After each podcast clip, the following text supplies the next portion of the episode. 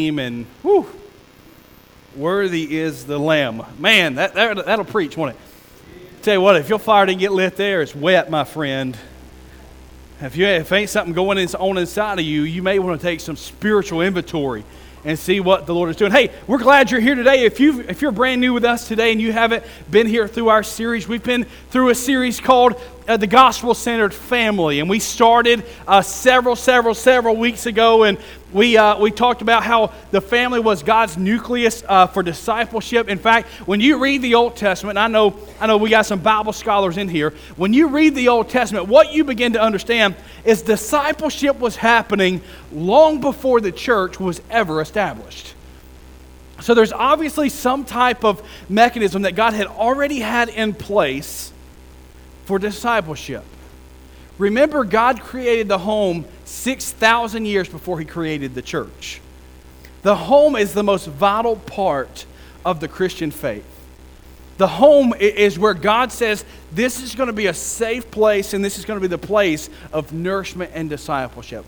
Through this series we've walked through, we, we looked at the men and we, we, we decided, according to Genesis chapter 2, that, that God's design for the man was to cultivate the culture for nourishment. That's why God created men. Men were always supposed to work, always. We're built for it. We're not built for laziness. In fact, uh, God's word tells us that, that idleness is, is, next to sinfulness. Like if a man gets idle, he's going to go sinful. We're not created to be idle. We're always working. Even before the fall of man, Adam still had a job.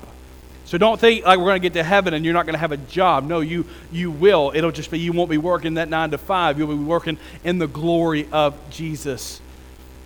Then we went to fatherhood and we started talking about how it is the man's responsibility to lead his family. In fact, Ephesians 5 tells us that that that while the wife is supposed to submit to the husband, the man is supposed to love his wife and lead his wife as Christ did the church. And like, if you're not familiar with, with what that means, um, you can read past that and be like, oh, that's easy. Remember, Jesus initiated the relationship with the church. The church never was like Jesus come to us. In fact, Jesus has to convince people they're lost before they can ever re- receive his salvation. He initiated, he loved, and he died for the church. Uh, th- those are some weighty shoes that, that Christ is asking the man to fulfill. When we get to glory, listen to me, guys, listen to me. When we get this is free, this is free. You ain't paying for this. When we get to glory, God's not going to look at your wife and ask, How did she disciple the kids? He's going to look at you, men, and he's going to say, What did you do to disciple your family? Because your sins are forgiven. What we'll deal with in heaven is what we did with what God gifted us, and children are certainly a gift. So then we, we transition to the wife, and we, we, de- we declared that women and men, although created equal, Eve was created out of the rib. The rib is important. It means that the woman will stand beside the man, not in front nor behind, that they are equal, that she is a helpmate. They create this complementarian relationship that is a beautiful picture of God's love in the marriage, and that they are there for one another. They support one another, they lift each other up. We talked about this. We talked about how marriage is hard, it's difficult, it's not a fight, but it's worth fighting for. And then last week, if you were looking today for this traditional uh, motherhood, women are amazing message, you can check that on our podcast because it was last week as we talked about gospel centered mothers. And we talked about how even in the design of the woman, by her physical and by her emotional and by her psychological makeup, she is gifted for child rearing. And we even talked about how we, we have ladies who, who and we know today's tough because we, we have moms in here. We have, a, we have several moms in this room this morning who have lost children. We have several children in here who have lost moms. So we know today is not without emotion. Like we know um, that it's a tough day, and, and, and even moms who, who, who their children are gone or people who don't have children, what we looked at in the scripture was by design, you're still a motherly influence. We talked about how we, we have so many moms in our, our family of faith here that don't even have children, but they just love on other people's kids. And it's a beautiful picture of, of mothers, even though they, they weren't given children, they're still, they're still pouring that out. Today, we finish our series today looking at what it means to have gospel centered children. Gospel centered children. Can we agree? Can we just like take the mask off? Can we take the gloves off and just testify today that child rearing is the hardest thing we've ever done? Amen? I mean, and raise your hand if you're perfect at it. Okay. Just Miss Deetra. And even her children said, right? Raising children are, oh, it's, it's woo. Like this morning, my son woke up at 3.30 for no reason. Just to chill with mom and dad. And he's not that much fun at 3.30 in the morning child rearing is hard, but we all, like, we would all come together and agree that we want our children to grow. And, and I don't care how old your child is, I don't care if you've got adult children. We all want our children to prosper in the gospel. At the heart of every parent, that, that's where we're at. We want our children to grow and we want them to develop. We want them to be men and women that, that their heart beats after the Lord. But, but how do we get there? What, is it, what does the Bible say about child rearing? I'm glad you asked. In Luke chapter 18, if you'll go with me there. In Luke chapter 18, this is a gospel account of, of Jesus dealing with children and a lot was going on in Luke 18, and, and Jesus is doing some crazy. This is Jesus is building towards his popularity. There are people. It, the secret has gotten out. Jesus, for the longest time, kept what's called the messianic secret. So when you go to lunch today with people who aren't here, you're like, "What did y'all talk about at church?" Well, Jesus, you know, he had that messianic secret. They'll think you're just a theologian. That's free, right there. Jesus had a messianic secret, meaning he didn't want people all through the Gospels until a turning point, um, really about couple of months before he walked back into Jerusalem for the last time, he would tell, he would do crazy things. He would heal the blind. He, he raised people from the dead, and he would tell them, Don't tell anyone what I've done for you. Don't tell anyone what I've done for you. But there came a point in, in the story when, when Jesus flipped that and he said, Now go tell the world. Because what Jesus didn't want to be was a dog and pony show. Like he didn't want people coming to him with all their sickness and sniffles and be like, just fix me because Jesus didn't come to fix our temporal problems, He came to fix our eternal problems. Amen. That was a great time for you right there. I, just, I set that softball up and y'all. Jesus came to fix your eternal problem. He, he wasn't about this dog. He didn't want to be some spectacle in town, but he wanted to be a savior. And so, so he, his popularity at this point in Luke 18 is growing, and, and it's wild. Now people are bringing children to him. That, and every, child, every parent would agree we want the very best for our children. Like we, we want what's best for our children. We don't strike out in the morning going, I'm going to give them that absolute worst today. No, parents will sacrifice for their children. The parents in Luke 18 were bringing their children to Jesus not because they were sick, not because they were afflicted, they just wanted a blessing. They, they said, Jesus, just touch our children because we know if you touch our children, they will be blessed. And that's the context in which we pick up our text. In Luke 18, starting in verse 15, it says, Now they were bringing even infants to him that he might touch them. And when the disciples saw it, they rebuked them. But Jesus called them and he said, Let the children come to me, do not hinder them for such belong the kingdom of God. Truly I say to you that whoever does not receive the kingdom of God like a child shall not enter it. Father, we pray that you would bless the reading of your word. God, I pray that you would use my words and they would be from your altar. And we, we pray that a supernatural moment would happen with us experiencing you today. Father, may we walk with the Lord because we've been in his presence. It's in the name of Christ we ask. All God's people said, Amen. So we have this unique text here, and it, it kind of points to that there's obviously something in children that we need to cultivate for flourishment. There's something inside of children. There are components in a child that, as parents and even as a church, we desire to cultivate. The first one being innocence. Isn't it amazing how innocent a child is? Like my son right now, he's in the nursery. He's probably eating a goldfish.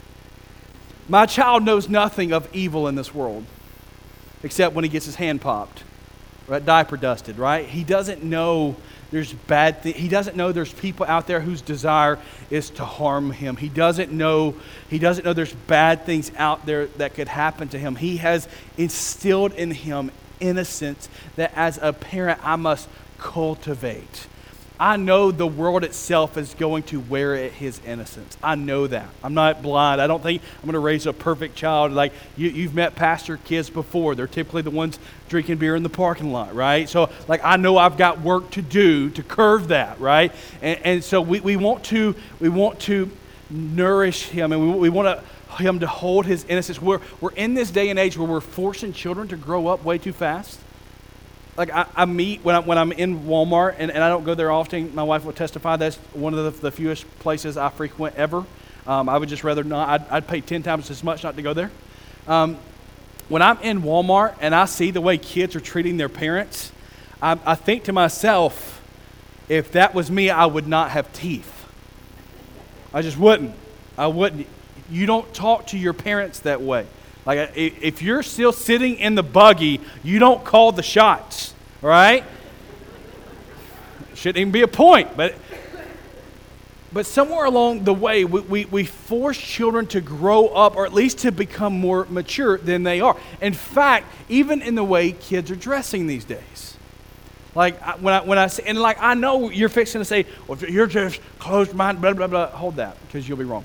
Um, when I see kids and they lose their innocence and their ability to even dress modestly, what are we promoting? What are we selling to our kids when they're running around in these little booty shorts and we think, oh, look how cute they are? No, when they're 16 and they've got 16 guys running around with them, that's not going to be cute anymore. What we develop in them as children will cultivate. What we sow, we will reap. We must hold their innocence as long as we can because the world will rip it from us. So we, we cultivate, we, we, we set parameters for their, we want them to, like, like, so there's some TV shows that, that Katie and I watch that, that we would not dare play. And it's not like they're vulgar. Um, I just, I don't care that my child sees uh, uh someone shot on CSI. Like, I, he doesn't have to see that now. Like, like his, like his big thing is, is he loves Thomas the Train. And so that's, that's what we, and so yeah, it's not my favorite.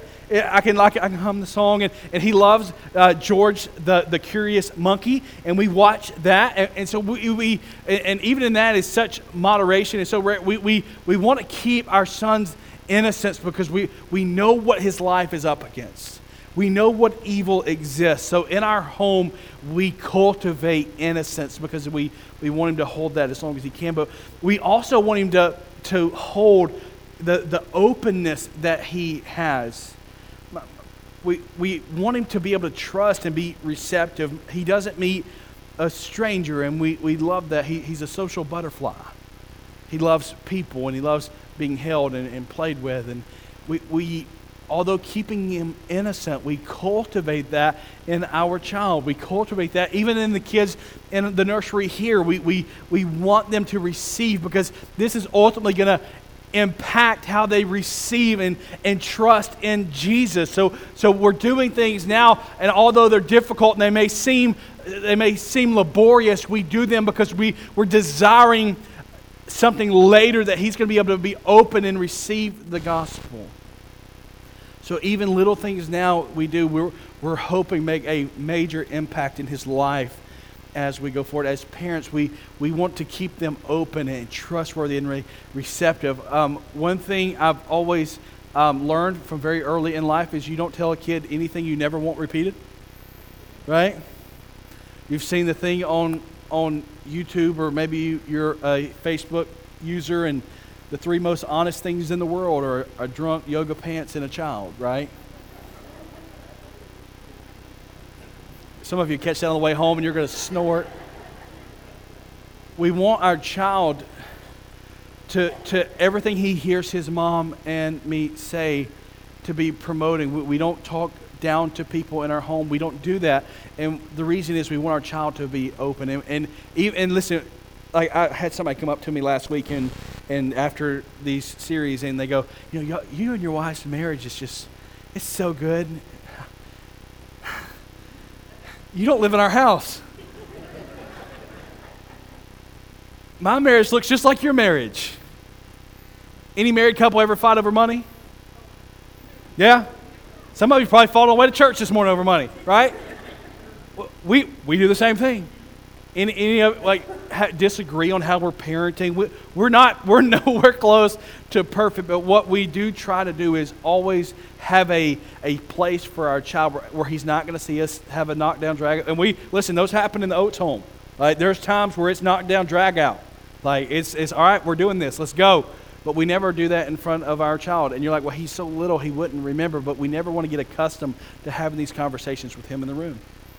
Like, I, we're not trying to paint some perfect picture for him, but what we do want to establish is how a husband and wife communicate and point each other to Christ through everything we do. So we, we try to cultivate an openness and, and trust in him, and, and, and we want him to be receptive, but we also point to him humility.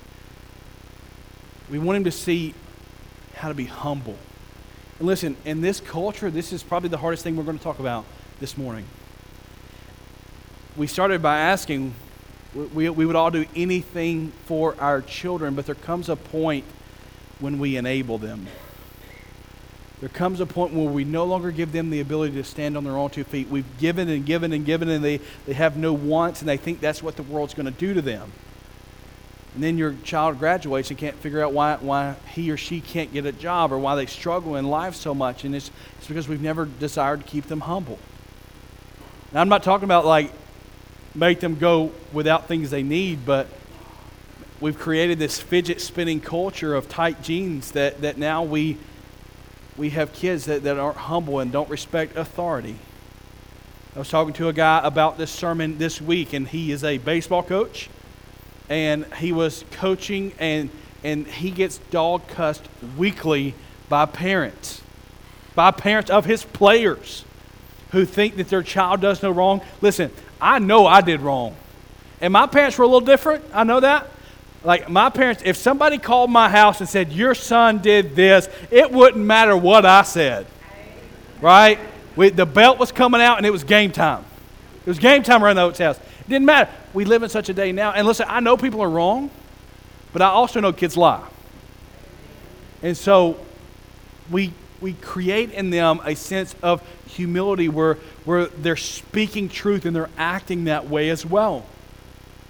Your child's not the nuclear of your family. Your child's not the center of your family. It should be Christ. And so showing them that will force them into humility. Showing them that it's not about them. The world doesn't revolve around little Johnny or little Susie, it revolves around Jesus. And that's a difficult thing to do right now because it's countercultural.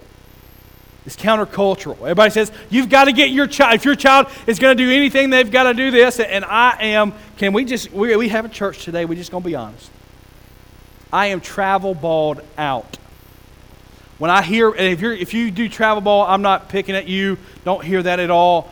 But listen, your six year old, like, the Braves aren't scouting them. They're not. They're not. Right? They probably should be because they're awful, but nevertheless, they're not. They're not. Let your child be a child. I, like I, was talking to a parent the other day, and I was like, "Hey, we set our VBS dates. It's, it's this and, and all this and stuff." And that's a plug for VBS. Sign up. She's out in the hall. Be sure to check that on your way out. Um, and they're like, "Oh, we can't do that. We got travel ball." I'm like your child's four. Where are you traveling to?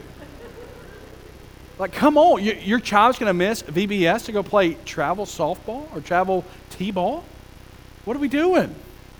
What do we show when, when we create a culture in our home that everything's about our children? We're not teaching them to be humble. And eventually, listen to me, eventually, you're like, your child's this big. What do you know? I've been, I was, I've dealt with teenagers for the last 11 years, okay? Eventually, you can't financially support their habit.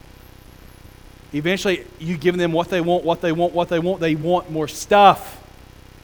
They want more expensive stuff. All of a sudden now you're buying every iPhone and that car you gave them isn't good enough and, and they want this and they want that and you've created a culture of something you can't maintain and you've yet to point to Christ. So, what does this look like for parental roles? What does this look like? How, do, how does a, a father and a mother do this and create in their child these things? A father's role is to create and cultivate an environment for spiritual growth. Dads, it's your job, man, it's your job to cultivate this so that your child sees Christ in you. That he sees Christ in you. That doesn't mean you take him to church. Doesn't mean you drop them off. They don't need to see that you know where the church building is. They need to see daddy opening up his Bible. They need to see daddy leading his family in prayer. They need to see dad investing. Because here's the deal if you teach your child to hit a curveball, but you don't teach him about Jesus, you've not set him up for success. In fact, you've crippled him. You've crippled him because he doesn't know the Savior in which is trying to redeem him. So the dad needs to cultivate this, this, this experience, and it needs to happen often where the child is investing in the, the child's spiritual well being. It's not just about making sure he's got the clothes, and I, and I know, I know like I drag in from work just like you do. I'm tired. I've talked all day. I've dealt with issues all day. The last thing I want to do is sit down and do this. I know it would be easier for me to, gl- to grab my tea, sit it on the coaster, pop the seat on my couch, and sit there for two hours, but that's not spiritually aiding my child. That's not me spiritually leading my wife. So we have to take steps to grow our children so that they can be more like Christ. The mother's role is to nourish and reinforce spiritual truth. To nourish and reinforce spiritual truth. Now, pausing here, sometimes, moms, you have to assume the spiritual leading role in the home. Uh, we've said it every session this series when God's perfect design for the family is lacking God's grace abounds. When God's perfect design for the family is lacking, God's grace abounds. Sometimes, moms, you have to step up and be the leader. And as a mom, you, you don't take that begrudgingly. Now, as a mom, if that's you right now, if, if you're having to do that as a mom right now, you need to be in prayer, in constant prayer for your husband, that he will man up and do what God's asked him to do.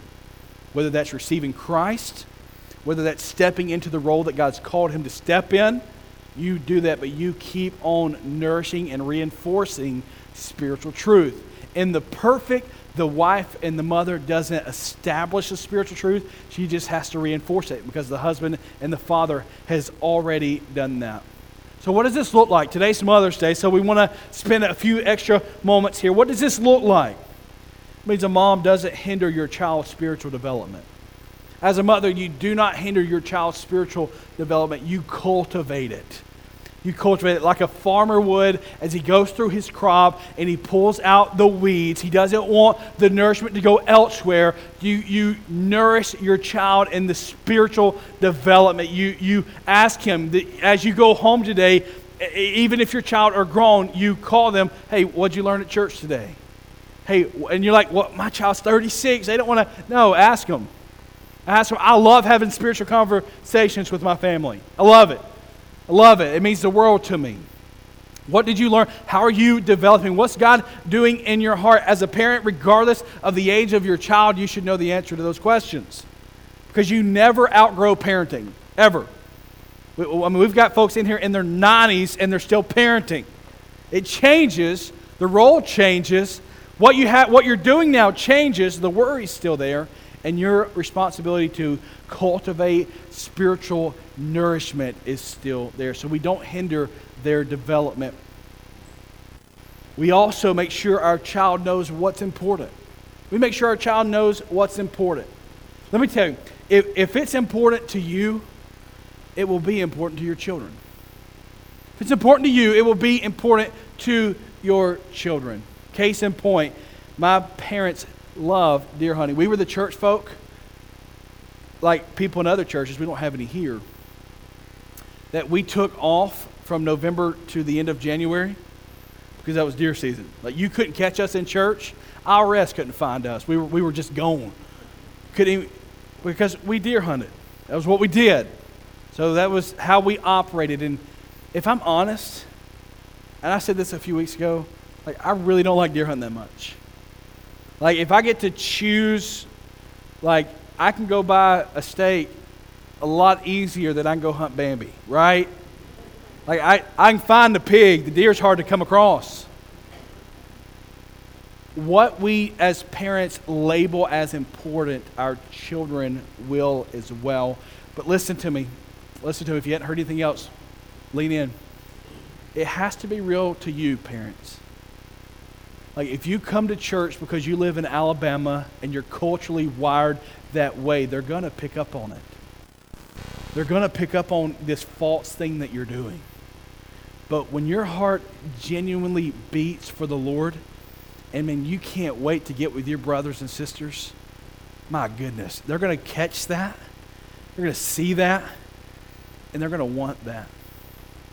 I said last week, it's my absolute favorite thing as a pastor is when a parent calls me and says, I've led my child to Christ. Will you come talk to him? I'm, I'll tear the rubber off my tires getting there. That's my absolute favorite. Thirdly, a mom should make Sunday a big deal. A big deal. If church is just a portion of your day, you're not doing it right if church is something, well, we got to run down there for an hour or so, but we'll get out quick and we'll beat the meth. If that's, if that's where your heart is, you're not instilling in your child, you're not instilling in your family, your grandchildren, you're not instilling into them what we do here. If this is just something you have to come do to make yourself feel self righteous, you're not doing it right. Church should be something when your children wake up on Sunday, there should be excitement. There also shouldn't be a question. There also shouldn't be a question. Like, I, am a little different. My wife would testify to this, and, and her mama's here. You can check, you can ask her on the way out. Their family, when they woke up on Sunday morning, it wasn't like, what are we doing today? They knew. Didn't matter if it was raining. Our attendance goes to a third if it rains. Didn't matter if the Saints were playing on Sunday. Didn't matter if they were racing at Talladega. Didn't matter. It's Sunday. What are we doing? We're going to church. We on vacation? It's Sunday. What are we doing? We're going to church. We're going to church. That's what we do as a family. We go to church because Sundays are a big deal. As a church, what does this look like? We've talked through kind of some parental aspects, but as a church, how do we cultivate children for spiritual development? As a church, we respect them and we welcome them. We respect them and we welcome them. I don't care if we have to paint the hallways every year because three foot and lower is dirty. We want children to be a part of the ministry of this church. In fact, it is our target. When you ask any of our staff, what are we, what, who are we aiming at? We, we love our old people. We, we, we they're rowdy. Our, our senior adults, they're a rowdy group. We love our, our those medians. We love them as well, and, and them young whippersnappers like me. Boy, that, that's, a, that's a good group too. Um, but the, the ones we focus on, we want to see teenagers and we want to see kids. And we want this place to be covered up. I want our nursery folks to come in and be like, y'all, we need help. Come on back here. We want to see our children's ministry developing. We want to see them grow. We welcome them. That means we, we spend money, we put money where our mouth is. We're spending more and more on children's ministry than we have in the past. And next year we'll spend more than we spent this year. We, we want to see our children develop and cultivate in the Lord. So when we get together with our children's ministry, we don't just get together and be like, well, I hope they're having fun back there. No, if a child comes to me like, we had fun, what'd you learn about Jesus? Nothing, we failed. F, failure. We want our children, even at birth, to be hearing the good news of Jesus. We want them all the while. I, I, I want to ask them when they're 20, when's the first time you heard about Jesus? And them say, I don't know. I've just always known about him because it was instilled to them as a baby that there's a Savior who loves them. We also disciple them. We don't just waste time. We're not a babysitting service. And all the while, we point them to Jesus. We point them to Jesus. We don't press. We don't, We don't manipulate. We don't try to scare them into heaven. That's not what we do. We want them to see, because here, those tactics, listen, if somebody can scare you into salvation, somebody can scare you out of it. We want people to see the glory of Jesus and be so enamored with who he is, they can't wait to accept him. So that's where we start in our children's ministry. We start telling about how this wonderful man named Jesus from Nazareth, a town way across the ocean, lived a life they couldn't live and died a death that they helped die, they helped kill, and now they can have life. We say it a lot more child friendly than that. But we want them to experience Jesus. Because here's the reality for anyone to come to Christ, the meat of this Luke text is that for anyone to come to Christ, we must lay down our pretensions and walk into a relationship with Him. Children get that way better than adults do. Children get that, that they're not bringing anything to the table. Like when my son sits down for lunch today, he did nothing to prepare it. Like he wobbled in and sat in his seat. That's it. But there's food there. He has no pretension that he had to do something to eat. And as believers, listen, we shouldn't have any pretension that we did something for our salvation. Because Christ did it all so that you could be redeemed. My, what a mighty God we serve. Can we pray over you this morning? Father, in the name of Jesus Christ, we thank you for today.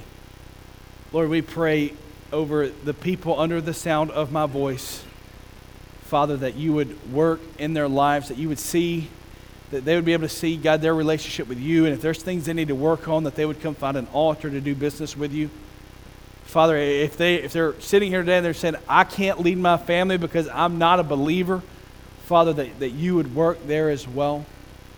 God, thank you for the truth of this scripture that we come to you empty handed. We come to you empty handed, nothing to give you, that you would look upon us and smile, and yet we're the people you look at and say, That's whom I died for. Lord, we pray you draw many to your name today. It's in the name of Christ we pray. And all God's people said, Will you stand and sing with us this morning?